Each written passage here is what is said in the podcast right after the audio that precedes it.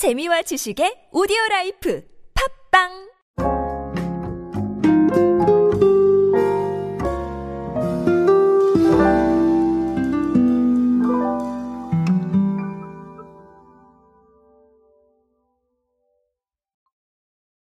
요즘은 렌탈도 굉장히 뭘 다양하게 하는 그런 사회가 됐죠.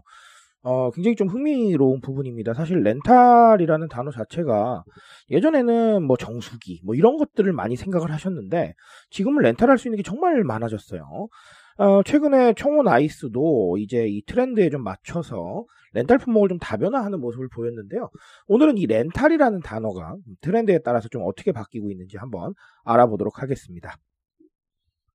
안녕하세요 여러분 노준영입니다. 마케팅에 도움되는 트렌드 이야기 그리고 동시대를 살아가시는 여러분들께서 꼭 아셔야 할 트렌드 이야기 제가 전해드리고 있습니다. 강연 및 마케팅 컨설팅 문의는 언제든 하단에 있는 이메일로 부탁드립니다.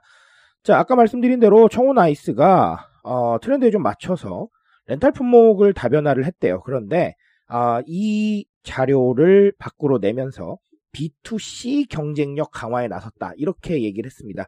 자, 굳이 B2C를 콕 집어서 말한 건 결론적으로 소비자들의 소비 트렌드를 봤다란 얘기겠죠.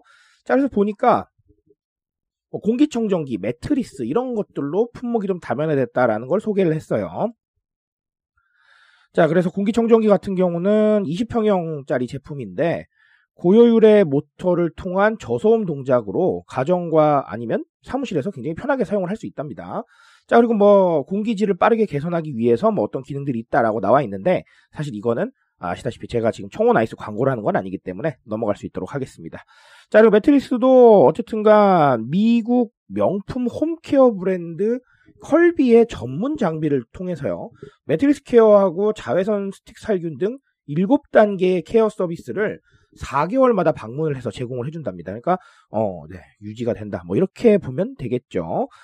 자, 다양한 렌탈 영역을 개발을 하고 있다라는 게 청호나이스의 설명인데, 맞아요. 우리가 아까 말씀드렸다시피 사실 이 정수기 쪽으로 생각을 많이 하셨을 텐데, 지금은 렌탈 못하는 게 없고, 자, 그리고 기존의 정수기 쪽으로 많이 렌탈을 했던 회사들도 지금은 품목이 굉장히 다변화되어 있습니다. 어, 교원 같은 경우도 마찬가지죠. 웰스요. 자, 그런 식인데 사실 이렇게 렌탈 환경이 변하면서 사실 정말 렌탈할 수 있는 게 많아졌습니다. 어, 방금 말씀드렸던 청원 아이스나 아니면 교원 웰스의 사례뿐만 아니라 외부에 보시면 뭐 예를 들면 뭐 아이폰 렌탈한다 아니면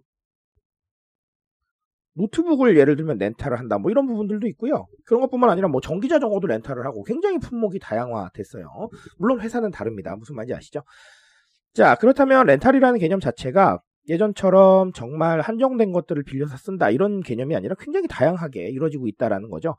어, 앞으로 품목이 더 추가될 것이냐라는 질문을 혹시 저한테 주신다면 저는 yes라고 답을 할 겁니다. 나중에는 렌탈 안 하는 게 없을 정도로 정말 많은 렌탈 제품 라인업이 존재하지 않을까라고 생각을 합니다.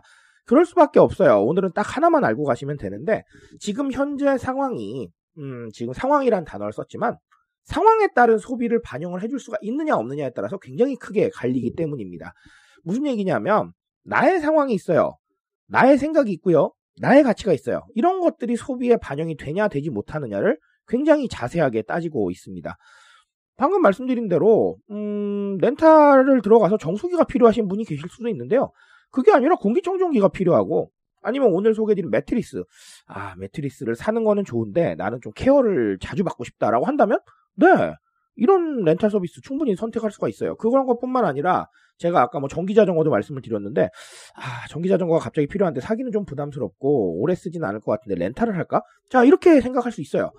즉 각자의 소비 상황에 따라서 굉장히 다양한 제품을 찾고 있는데 그 제품에 대한 서비스가 있느냐 없느냐에 따라서 상당한 선택의 예, 갈림길에 서게 된다라는 겁니다.